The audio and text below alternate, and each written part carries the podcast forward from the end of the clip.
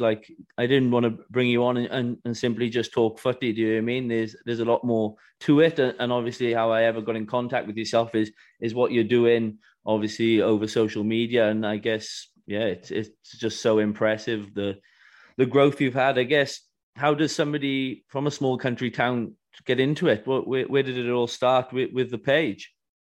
Um, so, I mean, um, when I got back involved with the the senior rugby league team here, I um, noticed that like they had some Facebook groups and, and things like that, but they weren't really taking advantage of of social media. So I actually started a it was like a supporters page, and it was just, you know, throwing out highlights and um, score updates and stats and funny videos, memes, things like that. And the boys were really, really good and engaging with it, and um, all the all the club, like the